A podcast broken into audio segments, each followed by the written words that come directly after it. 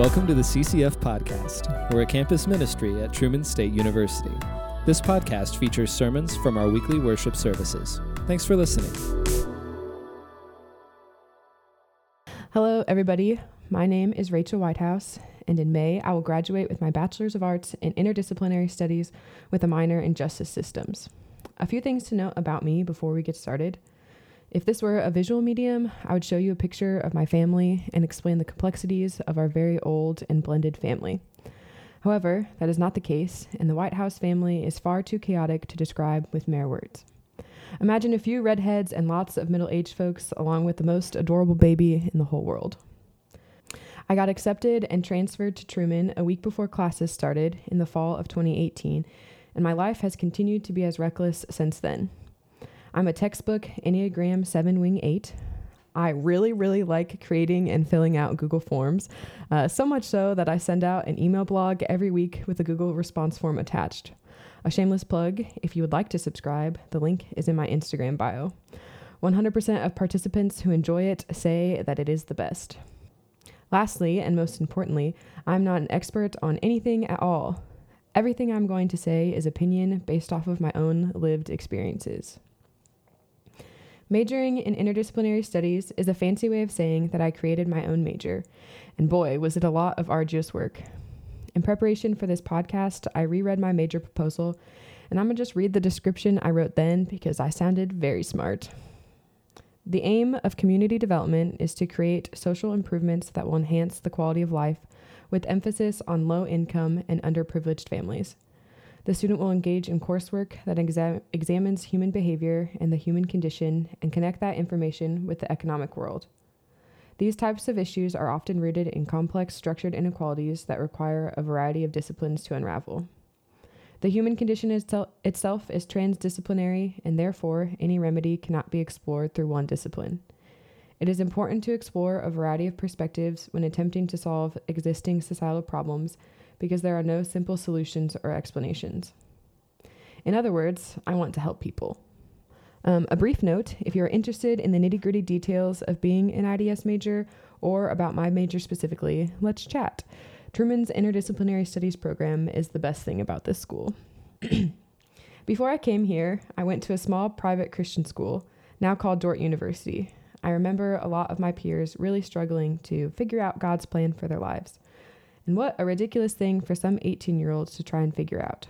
God has many, many plans for each person's life, and what sense does it make to figure them out decades before they are to happen? However, I too fell captive to the idea that I could somehow make a decision that would drastically alter the perfect and precise plan God had for me. If you are in this world of wondering what to do next, please know that you are dust, and to dust you will return. Dear friends, no matter how hard you try, you are incapable of messing up God's plan because you are dust and God is God. Amidst my vocation searching, I stumbled across 1 John 5 17 through 18.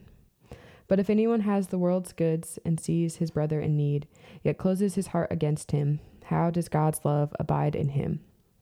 Little children, let us not love in word or in talk, but in deed and in truth. I was so captivated by the idea of loving people in need with every action, decision, thought that I made. I knew that for me to truly live this verse out, I needed to make loving people with my actions into a career. When I first paid attention to this verse, I was trying to figure out if God wanted me to major in elementary education or community development. With both degrees, I knew I wanted to help make other people's lives easier, but I could not figure out which one was the right option. The summer after my eighth grade year, I went with my church on a mission trip to the Rosebud Indian Reservation in South Dakota. On my first trip, I fell in love with the kids there and their relentless joy for all things under the sun. When we first pulled up into the community we were going to, called Upper Cut Meat, I looked out my window and saw kids running out of their homes to meet us down the road at the community center.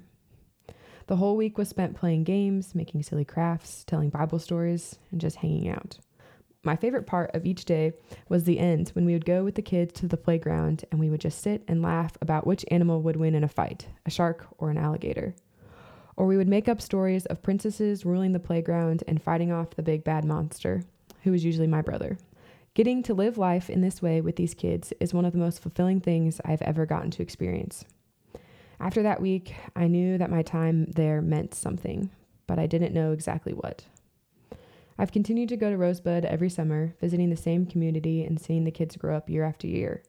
Because I've been able to build and foster relationships with the people in the community of Upper Cut Meat, they have shared deep stories of pain from their lives with me. Witnessing and hearing of the brokenness on the reservation and the lack of response from our government, and quite frankly, the capital C church, sparked a passion for making other people feel safe in this world that has continued to burn. And I believe that is what we, Christians, are to make a career out of scorching the earth's frozen ground with the things that set our soul on fire. God has given me a passion for seeking justice for the vulnerable and the oppressed. God has given you a passion for something history, making people laugh, watching the sunrise, or even chemistry.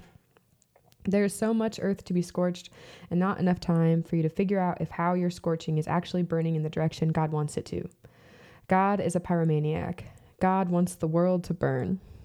Or, if you prefer something less aggressive, Frederick Buechner said, The place God calls you to is a place where your deep gladness and the world's deep hunger meet. Chasing the place where the world hungers for your deep gladness is not simple. It is quite frankly exhausting to watch and study the way God's children have and are suffering. When I learn about the 44% of college students who are without food, or how the suicide rates among Native Americans are three times the national average, or how there are 13,000 kids in Missouri's foster care system, I am overwhelmed with crippling defeat. I am but one Midwestern college student. It would be ridiculous for me, for us, to always be chasing and sprinting towards our passions. Psalm 23 says, Even though I walk through the valley of the shadow of death, I will fear no evil, for you are with me. God does not expect us to run 100 miles per hour towards our passions. God sees you, cares about you, loves you. In a previous podcast episode, Elise Ellis said, When God made you, God also liked you. And this still rings true. You will not be able to set the world on fire if you burn yourself out in your early 20s. Dear friend, it is okay if all you can do right now is slowly meander in the right direction. The moment I knew that South Dakota would be something special in my life was the first time we left. At the end of a long week of face paint, kites, bubbles, and thousands of piggyback rides, I was walking a few kids back home.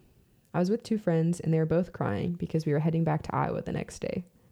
Whitehouses don't cry, so there I was, awkwardly walking with a child on my back while the people next to me were sobbing. I walked to the door of the child's house and took her off my back. She gave me a big hug and asked why my friends were crying, and I told her that we were leaving tomorrow. Then, this beautiful five year old girl with chalk on her face and bubbles in her hair said to me, Oh, but you'll be back forever.